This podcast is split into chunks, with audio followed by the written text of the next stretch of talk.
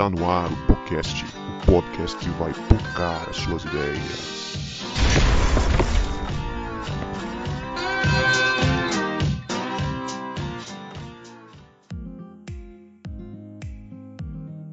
Para você que achava que a gente não voltava, a gente voltou e esse é o Pocast, o podcast que vai pocar as suas ideias. Meu nome é Guto Siqueira e eu tô aqui para dar continuidade no episódio que vocês começaram a ouvir na semana passada sobre prevenção do suicídio, onde a gente levantou aí a pergunta, né? Suicídio, pecado sem perdão? Vocês ouviram aí nessa primeira parte todo um histórico do suicídio, como esse tema é tabu na sociedade e na igreja. Agora a gente vai caminhar para essa segunda parte, onde a gente vai é, responder esse questionamento. Os nossos convidados aí, né? Na verdade, o nosso convidado, o Marlon, o pastor Marlon, que é psicólogo também, e o Vinícius, que é quintanista, né? Está finalizando o curso de psicologia. Eles continuam esse papo muito esclarecedor, muito profundo pra gente nesse episódio. Então, aproveitando já a deixa, se você chegou aqui no podcast, primeira vez que você está vindo no podcast, esse episódio é a continuação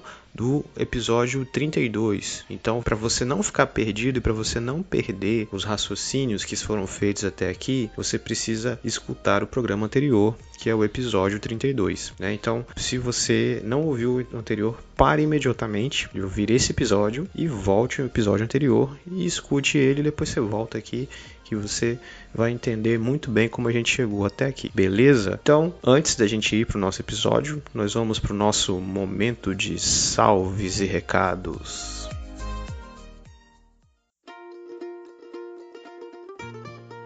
Muito bem, meu querido ouvinte, minha querida ouvinte, estamos naquele momento que a gente interage, naquele momento que a gente lê os seus recadinhos aqui pra gente, aquele momento que a gente dá o crédito devido para você, nosso querido ouvinte, que divulgou o podcast nas suas redes sociais, que fez alguma crítica até mesmo. Esse é o momento da gente interagir. E o primeiro salve vai para o nosso ouvinte João Luiz, que ele falou que o episódio de de Pastores Modinha é bem modinha. E um salve para você, João Luiz. Foi muito legal que você está ouvindo a gente aí. E a gente pretende continuar falando aí também de assuntos modinhas aí. Um salve, um forte abraço para você. O nosso próximo salve vai para Elza Oliveira, que é nutricionista, que segue a gente no Instagram, que é ouvinte nossa do podcast, e ela comenta sobre o episódio Nostalgia dos Anos noventa, se eu não me engano é o episódio trinta e um aí, e ela diz que ouvindo esse episódio ela lembrou de várias histórias que ela viveu nos anos noventa. Então, Elza, um grande abraço no seu coração e um salve para você. E que bom que você está ouvindo aí o nosso podcast. E um outro salve vai para a nossa ouvinte Sabrina Kelly, que ouviu o episódio de suicídio e ela já comentou algumas outras vezes aqui no Instagram do podcast.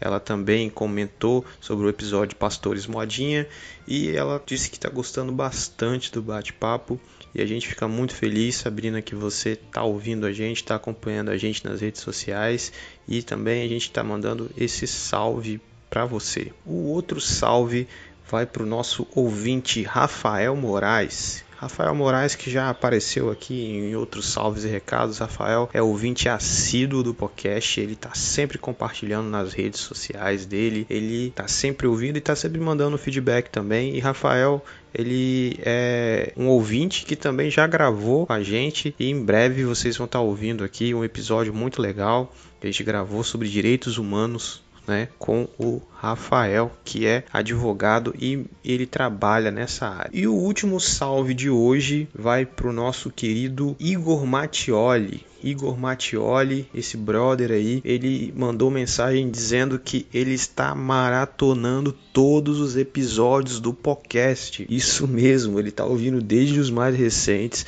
até os mais antigos, né? E ele falou, é, me mandou mensagem dizendo que o episódio de autocuidado mexeu muito com ele. Então, quero mandar um salve e um abraço no coração desse do nosso querido Igor Mattioli. E se você não recebeu esse salve e você comentou das nossas redes sociais. A gente vai ler aqui seu comentário. Se você quiser mandar um e-mail também, você pode mandar um e-mail para o e-mail pocast ponto podcast arroba gmail ponto com. E a gente vai ler aqui o seu e-mail, a gente vai ler o seu comentário, a sua mensagem.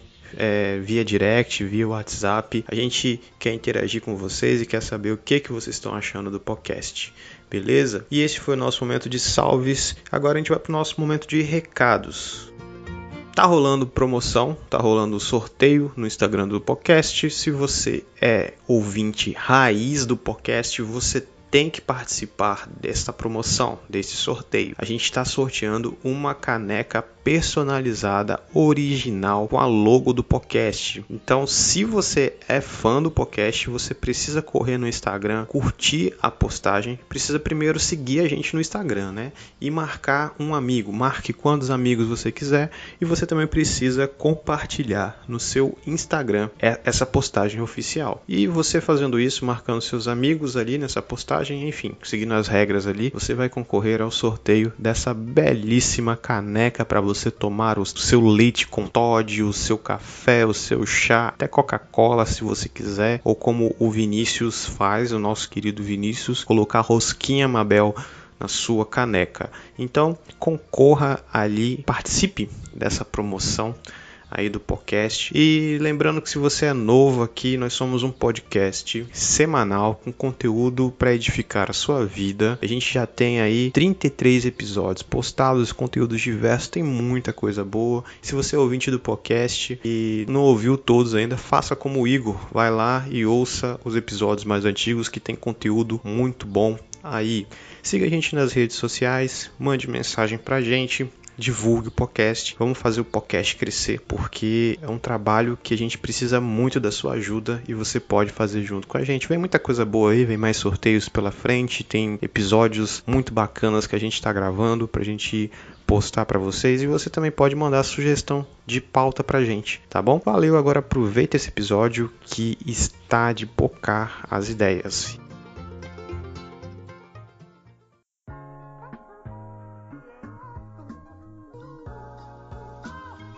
Eu acho que o caminho realmente é esse, sabe? É, quando eu leio uma afirmação dessa aí, a máxima de quem quer se matar o que faz logo e não fica anunciando, eu fico me perguntando, será que realmente as pessoas não falam, não demonstram, não dão sinal? Ou a gente não está disposto a observar os sinais que elas dão, né? E o Marlon, ele falou tudo, porque às vezes a pessoa ela dá, o sino, ela dá o grito, ela verbaliza, mas às vezes o grito dela é silenciar, ficar introspectiva, quietinha na dela, entendeu? E a gente não está percebendo isso porque a gente está muito preocupado com a rotina do dia, com as coisas que a gente precisa conquistar, com o nosso trabalho, é, sabe? E a gente está preocupado com a gente mesmo. Então, aí depois quando acontece alguma coisa, a gente vai ouvir assim, nossa, mas ele era um menino tão quietinho, sempre ficava trancado no quarto. Olha o sinal, entendeu? Sinal, o, cara, o menino não falou, mas o comportamento dele evidenciou um sinal de que ele tinha um problema, entende? Então, assim, a grande questão é, as pessoas não dão? Ou será que nós não queremos ver? A sociedade não quer ver? Eu tenho um amigo que ele é estudioso, psicologia, ele está fazendo curso e ele tem o desejo de ser negociador, né, militar, não sei se dos bombeiros ou da polícia, para situações de pessoas que, que estão na, na iminência ali, né, de, de se suicidar. Ele me contou uma vez uma história, eu até compartilhei, acho que com o pastor Marlon, isso, de um moço que ele surtou, simplesmente surtou, pegou o bebê dele e ficou com esse bebê de refém, ameaçando fazer alguma coisa com esse bebê. E aí o negociador ali, militar, chegou ali, ficou conversando com ele por horas, conversou com ele com, por horas e horas, e nessa conversa conseguiu convencer ele a dar uma mamadeira pro neném, né? E foi extremamente importante o papel desse, desse militar ali conversando com ele, desse, desse profissional preparado. E aí esse meu amigo falou que no final disso tudo, o moço que surtou, que estava ameaçando o neném, ele conseguiu, ele voltou a si, e quando ele voltou a si, ele agradeceu muito a esse profissional, né, porque ele estava fora de si, né, ele estava ameaçando fazer algo com o neném e com ele mesmo. E como foi importante, né, alguém ali preparado, ao invés de ficar falando, ah, vai logo, faz logo,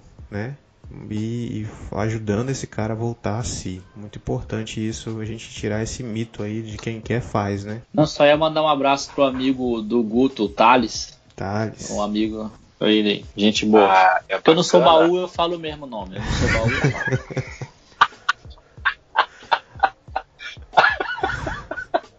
É bacana, assim, uh, o fato da, da ponte fechar, entendeu? Por quê? Porque muitos infelizes ficam gritando, joga logo, entendeu? Tá atrapalhando o meu dia, não sei o quê, quem quer faz logo isso, não fica chamando atenção, não sei o quê e tal.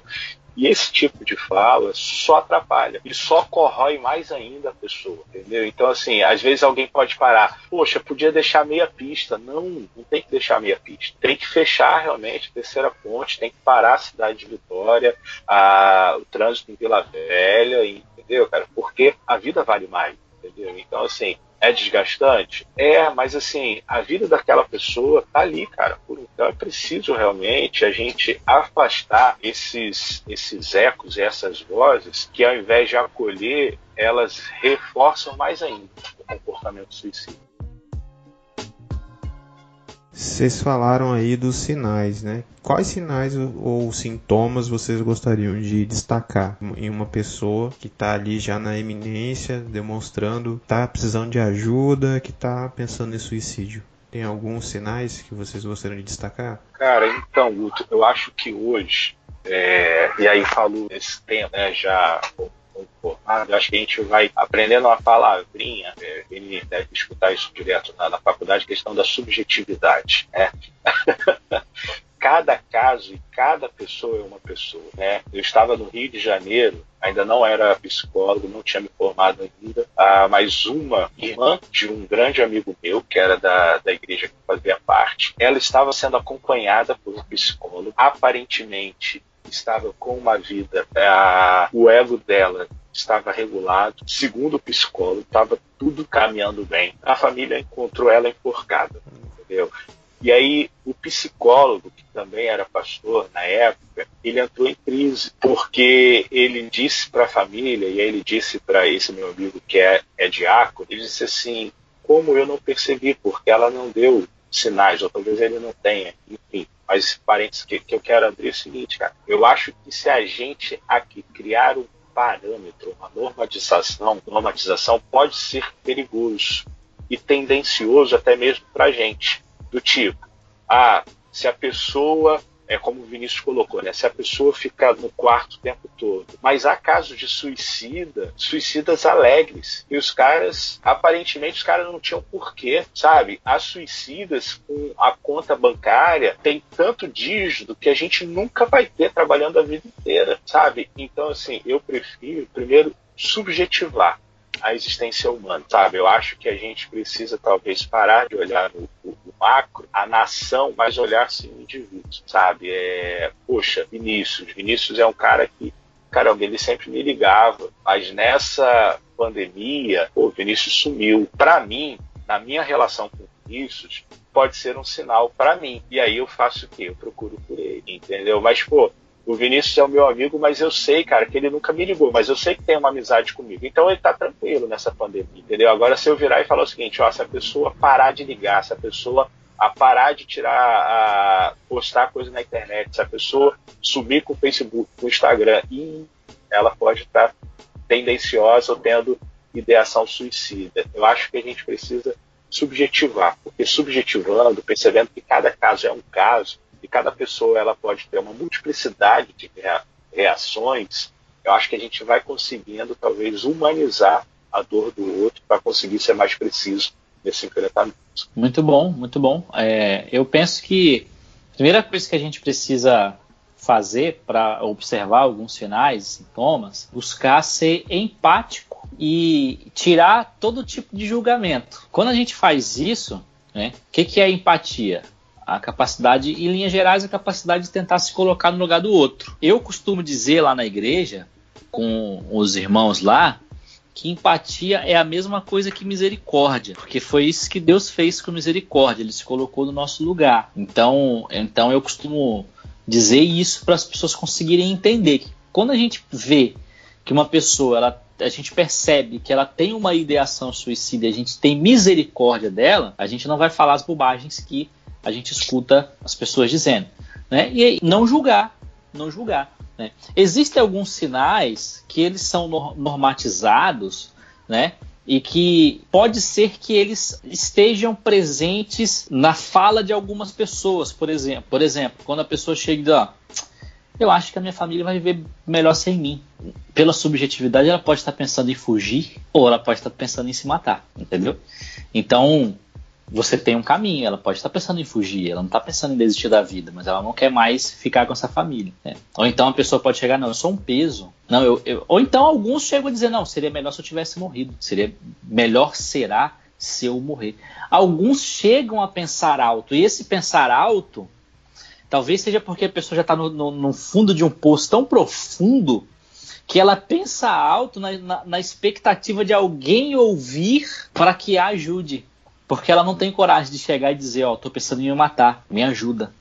Então, às vezes, esse pensar alto perto de alguém, né, faz com que é, é, seja um grito e a gente, sem empatia, sem é, a extinção do julgamento, a gente não consegue perceber isso. Então, é, eu concordo com o pastor Marlon, é muito subjetivo isso. Tem pessoas que vão dar sinais só no comportamento, né? É, não vão dar, não vão verbalizar. Tem pessoas que no comportamento não vão dar é, tipo de sinal nenhum, mas aqui dentro, na cabeça dela, ela está idealizando alguma coisa e em algum momento isso vai ser externado em algum tipo de sinal. E aí é muito difícil a gente é, é, é, até no setting terapêutico às vezes é difícil perceber isso, entendeu? Ah, mas a, a, o grande desafio para a gente é ter essa ideia de que a gente precisa não julgar e ter empatia, empatia, misericórdia, porque aí quando acontecer ou quando alguém der algum sinal perto de nós a gente perceber, talvez nosso pensamento vai ser, e agora? O que é que eu vou fazer? Né? E aí a gente vai ter que conversar um pouco mais sobre esse agora também aí, que talvez seja uma das perguntas mais pra frente. Pois é, e agora? Você identificou, né? A pessoa deu sinal, você percebeu que a, essa, essa expressão que o Vinícius usou, ideação suicida, falei certo? Que há essa ideação suicida, você percebeu que há essa predisposição. É, qual a melhor coisa a se fazer quando você percebe que a pessoa está com esse comportamento, com esse pensamento, com esse sim, desejo? Cara, assim, o Vinícius começou respondendo uh, sobre a questão da, da empatia, né? Há um livro do, do Leonardo Boff, Princípios de Compaixão e Empatia, se eu não me engano, da editora Vox, e o Boff vai, vai pegar uma expressão usada por Heidegger, que é o Dasein, e aí ele vai, que é ser muito, né? E aí o Boff vai ampliar, dizendo que é o ser no mundo com o outro. Eu acho que passa por isso. No nosso campo existencial, a gente precisa ser no mundo com o outro. E aí é, é difícil pra caramba isso. Por que é difícil pra caramba? Porque a gente tem as nossas agendas. Porque a gente, querendo ou não, tem as nossas prioridades. E é difícil, às vezes, a gente cuidar da gente. E aí, pra cuidar do outro, torna-se mais complexo ainda. Mas o desafio é esse, para o Boff vai, vai justamente passar por essa questão. E aí eu volto lá na, nas pesquisas daquele professor que eu falei lá da, da UNESP, que noventa por cento dos casos do suicídio, eles poderiam ter sido evitados se a gente trabalhasse algumas coisas. Por exemplo, há hoje ainda, assim como a gente fala que tem um tabu sobre o suicídio, há hoje também uma psicofobia, sabe? É, se eu compartilhar na igreja, e aí eu não digo só Maruípe, mas se eu virar e falar o seguinte, irmãos, ó, eu tomo tarja preta. Cara, a gente não vai escolher esse pastor, não. Esse pastor é vinte e dois. Entendeu? Ah, e até alguns pastores vão parar, assim, eu não vou chamar mais esse cara para pregar na minha igreja, não, porque esse cara é doido, cara. Entendeu? Eu não sei o que ele vai falar e tal. Agora, se eu virar e falar o seguinte, ó, eu tô com um câncer no pulmão. A igreja se compadece, a igreja ora, vai vai fazer corrente, vigília de oração e tal. Então, há uma psicofobia, no sentido de que, assim, ir a um psicólogo, ir a um psiquiatra, é um tabu que está lá nas caixinhas da, da sociedade e que, assim, pô, não vai. Você só vai quando o caldo entornar, entendeu? Ah, e e algumas, algumas instituições favorecem a essa psicofobia. Eu acho que a gente precisa ir desmistificando. Na, na década de, de oitenta, noventa, se você falasse que ia para fazer psicologia, sabe, é, era loucura. Não, você vai ser influenciado por Freud, você vai achar que tudo é sexual, e, e aí você vai, vai deixar de acreditar em Deus. Não, vou fazer filosofia, então. Não, você vai ler Nietzsche, sabe, é, você vai ler tantos outros filósofos, e aí você vai virar ateu, que não sei o que, sabe. Então, assim, a, a gente precisa ser empático, ser no mundo com o outro, sabe, pegando essa filosofia existencial. E a gente precisa desmistificar essa ideia de que a mente é um apêndice do corpo. Não, a mente adoece. Cara. A mente adoece como os olhos adoecem, como o fígado adoece, como os rins adoecem, entendeu? Como a boca, e por aí vai. E o psicólogo, o psiquiatra, eles são profissionais que podem ajudar esse momento de acolhimento, esse momento de escuta, ah, e se precisar ah, existir uma intervenção É, medicamentosa, que assim seja, período de crise, enfim. Só para a gente ter uma noção, quando o Prozac foi lançado lá em mil novecentos e oitenta e sete, cinco anos depois, nos Estados Unidos, a metade da, da nação americana estava tomando Prozac, e foi intitulado como a pílula da felicidade, entendeu? Então, assim, a, lá atrás, em noventa e dois, era ah, o sucesso. Hoje em dia, sabe, a gente meio que rejeita esses profissionais. Eu ia, não, a gente tem que acolher. Hein, Marlon? Ah. O, Proza, o Prozac era, era, é, tinha propaganda no jornal do Prozac, né? Com, com uma pessoa feliz. Não sei se você chegou a ver, se você teve curiosidade de ver e tal. Tinha propaganda assim no jornal impresso. Tava lá, a mulher toda feliz. Aí tinha uns textos assim bizarros, cara. Tipo, fulana, não sei, vinte e tantos anos, é, não sei, trabalha com isso, super feliz e tal, não sei o que. E no final, toma Prozac. Entendeu? Fulano bem sucedido. Tipo Coca-Cola, né?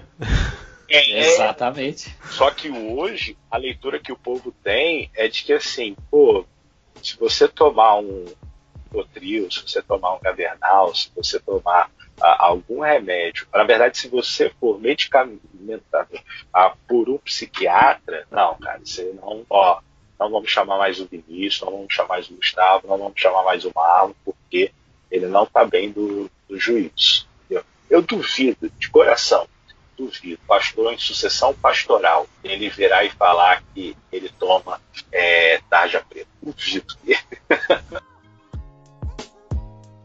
Tem um caos aqui para contar. Eu tenho um amigo, até hoje, né? Fez seminário comigo, que no seminário ele cismou que eu tava com depressão. Isaac. Ele cismou que eu tava com depressão. E era interessante que ele não me deixava em paz, cara. Ele me ligava, ele mandava mensagem. A, a, a turma ia sair, ia ter alguma coisa. Ele, ele insistia, ele fazia de tudo pra eu ir, pra eu não ficar sozinho. O que, que vocês acham aí do... do comportamento dele, né? Cara, assim, eu acho, embora que talvez para você, não sei se foi essa leitura que você teve, de ser inoportuno, mas eu acho que é cabível, é cabível dentro dessa perspectiva de acolhimento, dessa, dentro dessa perspectiva de, de ser no mundo com o outro, dentro dessa perspectiva de, de cuidado, entendeu, Guto? Então, assim, é, eu louvo a Deus por... por ele ter, ter feito isso, sabe? É bacana essa sensibilidade, entendeu? Não sei se você teve ou não depressão na época, mas enfim, pelo menos é um cara que você pode levar para a vida toda, né? E falar assim, pô, o cara conseguiu me enxergar no meio da multidão e estava ali junto com, comigo. E, sem contar que, tipo assim, provavelmente o Gustavo não teve é, nessa época, e, se, e a história acaba sendo cômica para contar. Né? Que eu já, eu já lembro já que os dois resenharam disso assim até pouco tempo atrás, agora estavam lembrando, eu estava junto, a gente riu. Mas se você estivesse passando por um problema de ordem emocional, é, pode ter certeza que isso te valeria como uma ajuda. Sim, sim. Entendeu? Então, é, essa, essa preocupação, talvez a gente pode pensar, né, é, a forma que de repente ele possa ter te abordado, a forma que de repente ele possa ter tentado é, abordar o tema com você, enfim. Até porque de repente ele nem sabia essa forma de abordar. Uhum. Né? Então, isso talvez a gente pode tentar, não vou dizer nem o termo questionar, mas ajustar, né?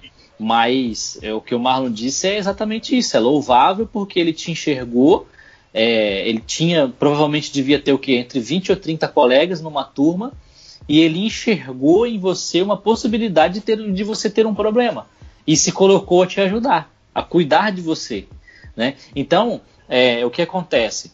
Nós precisamos de ter redes de apoio. Quando a gente fala da pessoa que tem ideação suicida, algumas vão ter uma, uma ligação... A, a, o suicídio, o Marlon falou logo no comecinho que é, tem uma relação às vezes com o problema emocional, sofrimento mental, é, a depressão, enfim. Quando a gente se cerca de uma rede de apoio, a via para se caminhar, ela fica menos difícil, não é que ela fica fácil, ela fica menos difícil. Essa rede de apoio ela é composta pelos profissionais, naturalmente, né, o psiquiatra, ou psicólogo, terapeuta, enfim. Mas a nossa família também é uma rede de apoio. A igreja também é uma rede de apoio. Os amigos também compõem essa rede de apoio. Então, olha que é uma coisa macro, né? Que ela vem afunilando até chegar no, no, no, no indivíduo ou no sujeito subjetivo, né? Então a gente tem toda essa rede de apoio que está circulando sobre esse sujeito subjetivo e que, que vai tentar promover para ele um bem-estar, de forma que ele não pense em tirar a própria vida, por exemplo. No final é melhor você é, pecar pelo excesso do que pela omissão, né? Exatamente. Se o cara tem ou não, vai lá, né, dá um apoio, liga, procura saber, chama pra sair, fala que vai pagar a pizza, né? Que... Isso é importante. Se ele negar a pizza, é outro sinal, né? pra, pra gente que, que tá no ministério, a gente sofre, adoece praticamente como lobo solitário, entendeu? Porque... Se, se o irmão da igreja pegar o microfone e falar assim, irmãos, me ajudem que eu estou com depressão, cara, a igreja toda se compadece. Não que a igreja não vá se compadecer com a gente, mas alguns irmãos, ao ouvirem de repente um desabafo nosso, podem é, desfazer uma imagem que construíram da gente, imagem essa equivocada, de super-homem, entendeu? Então a gente às vezes fecha essa carapuça, né? E, e a gente... inconsciente ou consciente, a gente gosta disso e a gente vai forjando esses papéis, essas máscaras, né, de intransponíveis, de imbatíveis, entendeu? Ah, e a gente, às vezes, nas nossas relações de colegas ministeriais, as nossas conversas giram o seguinte, e aí? A entrada, tá quanto da sua igreja? Ah, quantos membros tem? Isso aí, quantos membros tem? Quantas pessoas você batizou? Qual o último programa que você está fazendo? É rede ministerial, igreja de propósito, não sei o que, blá, blá, blá. A gente, às vezes, raramente chega, cara, e, e fala o seguinte, ah, como é que você está emocionalmente? Eu, eu lembro... Ei, mano, ah, sem te interromper, esse, não, sem te interromper, você vai terminar. É, esses dias eu encontrei um, um amigo, eu perguntei para ele o que ele estava pregando. Ah. Aí ele falou, cara, nenhum pastor me perguntou isso. Na vida? Falei, pois é, eu quero saber o que você está pregando. Aí ele, por quê? Eu falei, não, se for interessante eu vou copiar. Cara, eu te, assim que eu assumi é, Maruípe como pastor titular, cara, em dois mil e treze, um pastor me... Eu encontrei com ele no supermercado, aí assim, e aí, como é que tá? Você assumiu, né? Eu falei assim, é, cara, a igreja convocou e tal, me chamou, aí a gente tá, tá lá.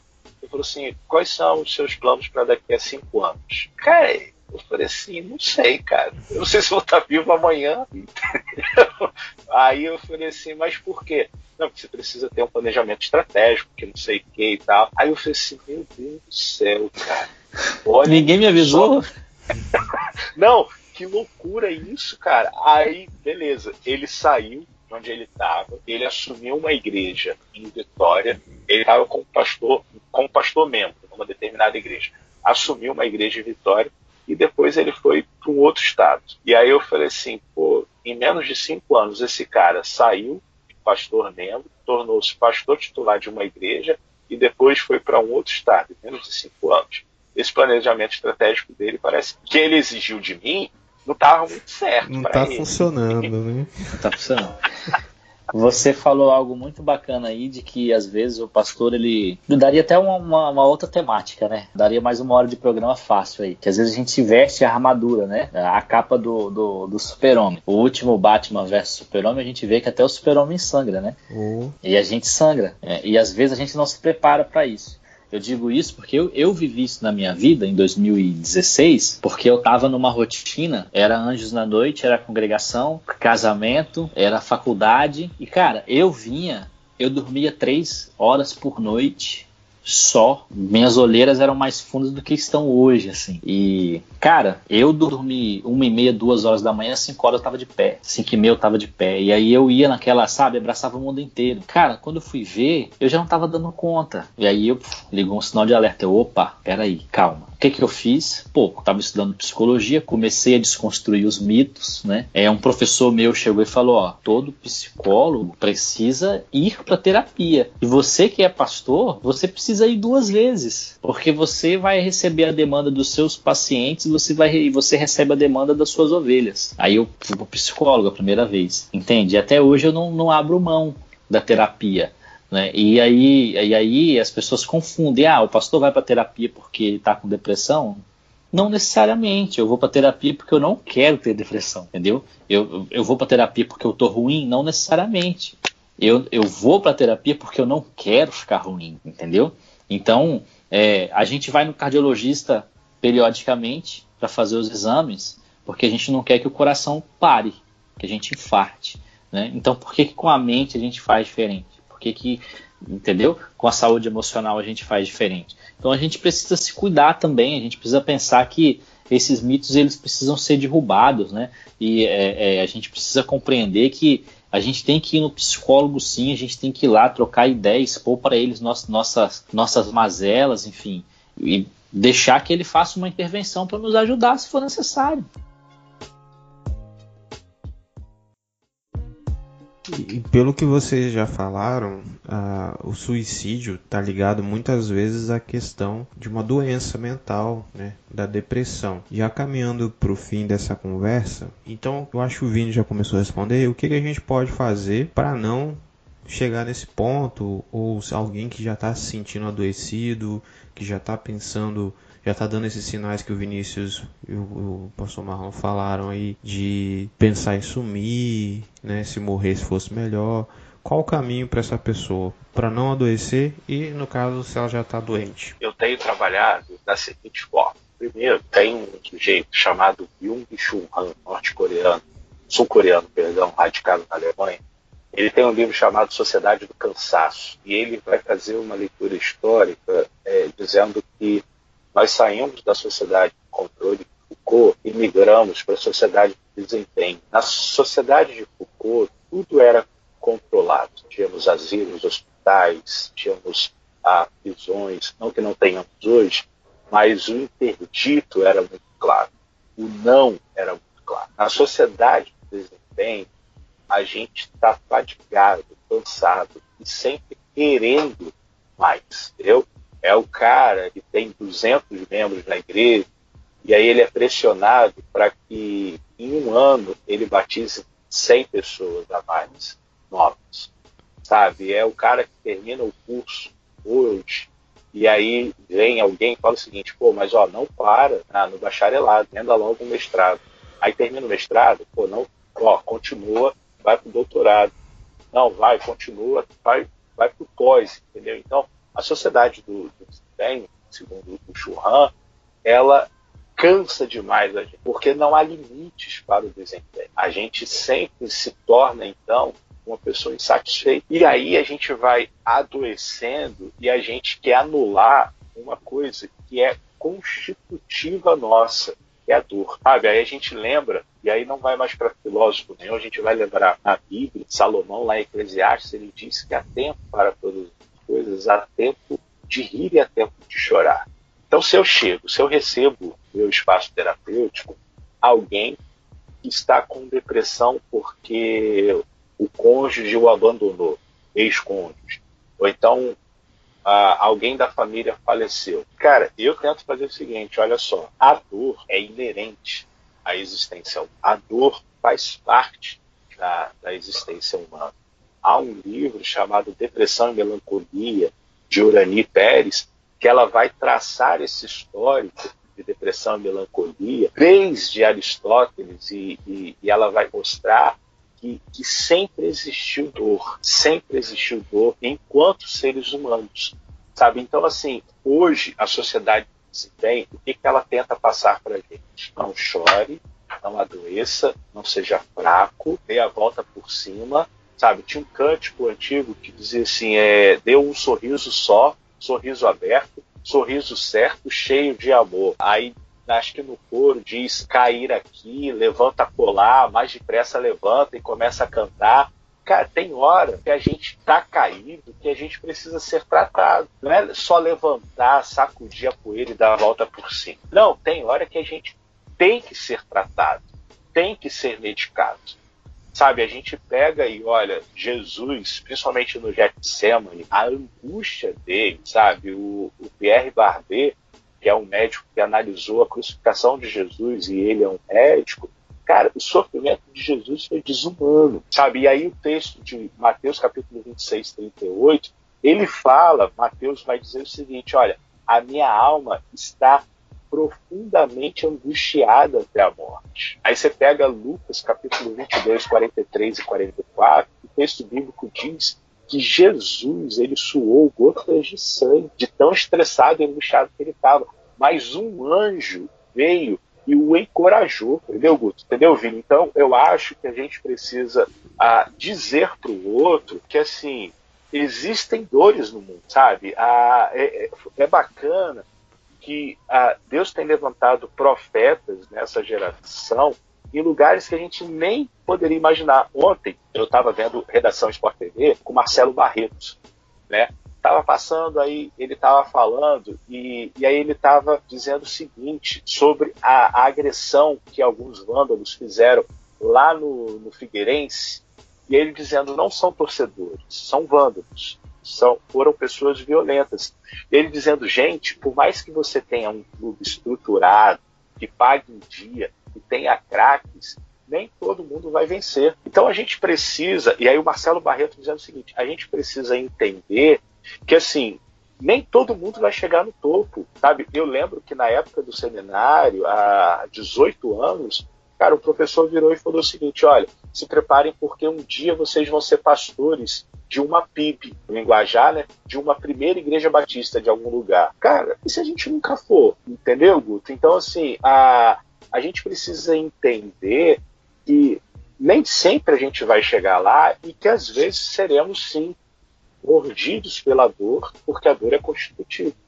Agora, a, aí a gente vai lá em Sartre, não importa o que fizeram com você, mas o que você fez com aquilo que fizeram com você, vamos remanejar essa dor. Nosso campo existencial é esse, beleza. Agora, eu, eu tenho uma ajuda de um psicólogo? Pô, eu vou lá, eu tenho um plano que cobre para mim? Ah, não. Pô, então eu vou para o S P A, de uma, de uma faculdade, um serviço público, né, um, um serviço aplicado de psicologia, sabe? Ah, eu vou procurar um pastor, eu vou procurar um psiquiatra, e, e, enfim. Eu preciso entender que a dor faz parte e eu vou manejar isso.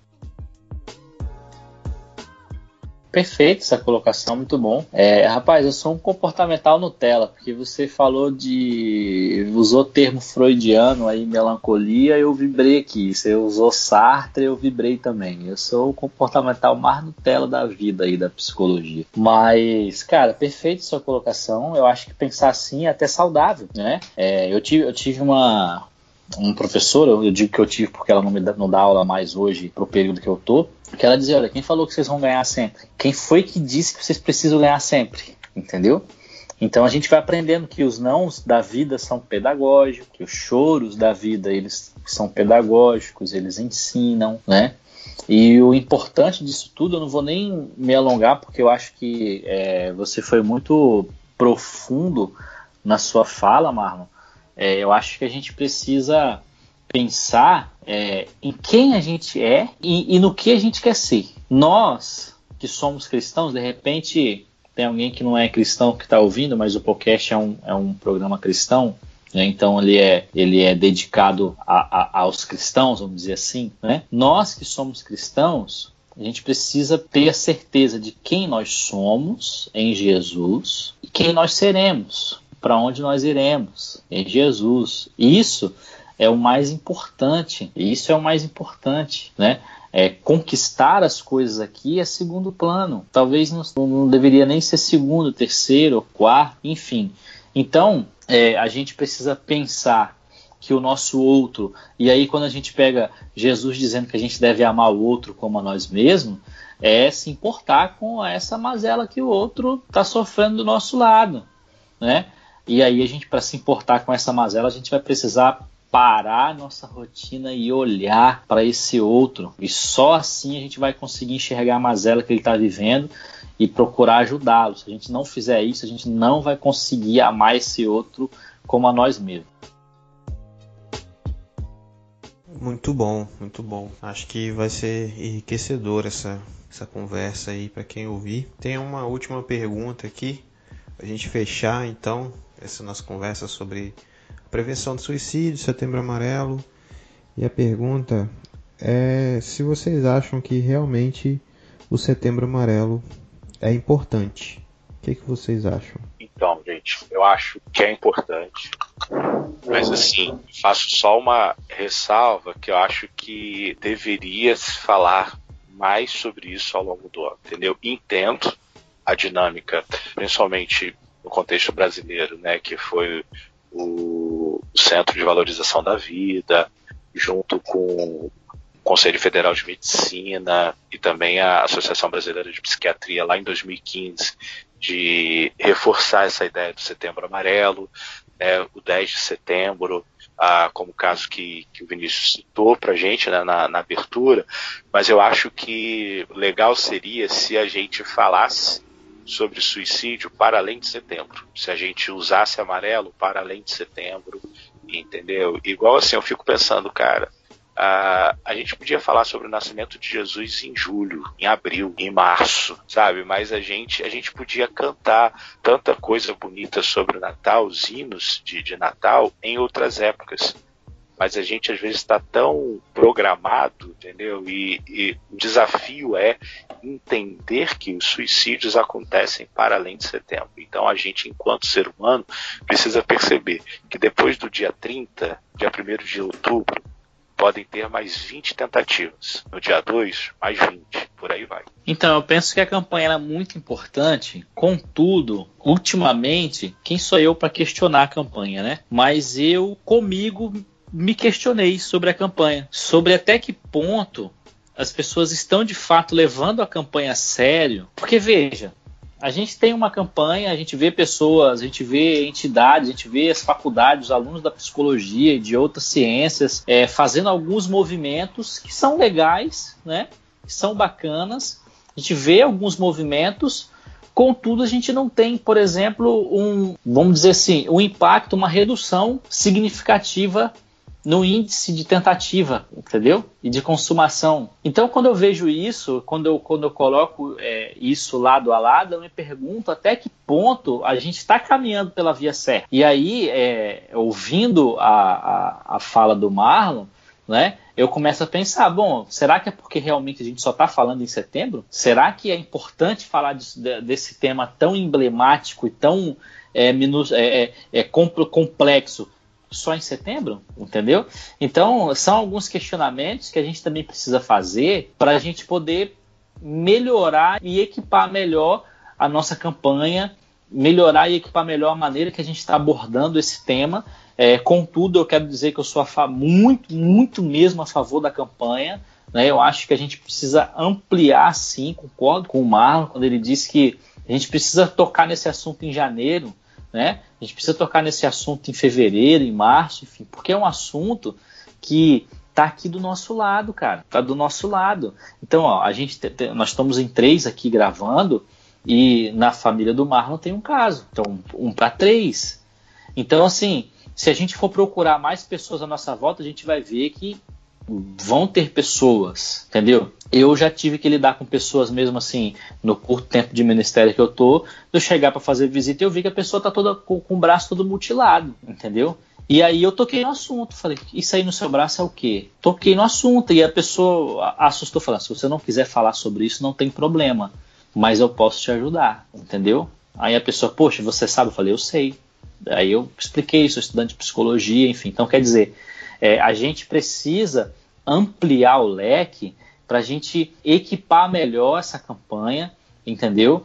E pensar nas estratégias de enfrentamento no decorrer do ano, não só em setembro.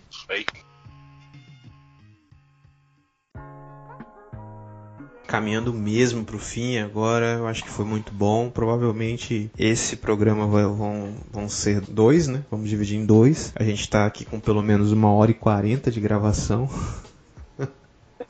Foi muito bom, o papo rendeu legal. E eu queria, desde já, agradecer o pastor Marlon estar aqui com a gente de novo, né? Na segunda participação. Se gravou com a gente já o capítulo dois do Deus Pródigo. E... o Marlon é cria do Pocast já, pô. Já, cara. Tem o quatro aí, o, o capítulo quatro do Deus Pródigo aí. Quem, quem sabe tiver espaço na agenda... A gente já não, tá convidando. Eu já. Já, já quero dizer que eu cedo meu, meu, meu, meu lugar aí na, na, na, na bancada tranquilamente. Tranquilamente. e, e, e também a gente já conversou assim, em off, é, outras pautas teológicas, né? Chamar ele para gravar com a gente, que é um reforço de peso mesmo. Né? E eu queria já deixar o. Ah, o espaço para vocês encerrarem, se vocês acharem que ficou mais alguma coisa é, importante para ser falado sobre esse tema, fiquem à vontade. Então, em primeiro lugar, obrigado mais uma vez por terem me convidado, me sinto honrado mesmo por estar participando com vocês, esse tema tão, tão emblemático, tão complexo, importante para a sociedade. E assim, eu acho que, pegando o exemplo, o texto de Joanino, capítulo um, diz que Jesus tabernaculou entre nós. Então ele veio até aqui e sentiu como nós éramos, a fim de poder trazer salvação para a gente. Isso é empatia, isso é misericórdia, isso é graça, isso é compaixão. Então a gente precisa também entender o outro. Parar com o olhar de, de juízo, com pedras na mão, entendeu? Parar de ficar discutindo se o suicida perde ou não a salvação, mas a gente discutiu o seguinte, o que, que a igreja pode fazer enquanto igreja do Senhor Jesus Cristo para aqueles que estão passando por situações difíceis, complexas, dores emocionais, dores físicas, perdas, como que a gente pode fazer? Muito mais do que discutir soteriologia, a gente pode discutir empatia, bom? Então fica aí a minha palavra, obrigado aí, gente. Tá bom? Top, eu quero agradecer também a oportunidade, né? Hoje eu quase que eu participo como convidado, respondendo algumas perguntas, né? E eu quero dizer para vocês, se não entendeu nada, o Marlon sempre respondia primeiro, que era para eu poder ir na, na rebarbinha dele ali, então quero agradecer, muito obrigado mesmo. E eu quero dizer também que eu vinguei aqui os convidados que foram ficaram na saia justa por causa de Vinícius, vocês estão vingados, tá? Aí, ó. Ainda bem que eu deixei ele responder todos primeiro, que aí eu vinha na rebarbia ali, na... retardatário. Eu, não, eu, se Deus quiser, não vou participar como convidado desse, desse podcast aí, nunca. Explica o Brasil de dois mil e vinte pra gente. É, isso aí vai ser, vai ser em dois mil e quarenta, o podcast vai estar no episódio dois mil e cinquenta e nove. Mas, gente, vamos despedir do ouvinte, um abraço no seu coração. Um beijo no seu coração. Não. Um abração, muita misericórdia e graça sobre vocês. Amém.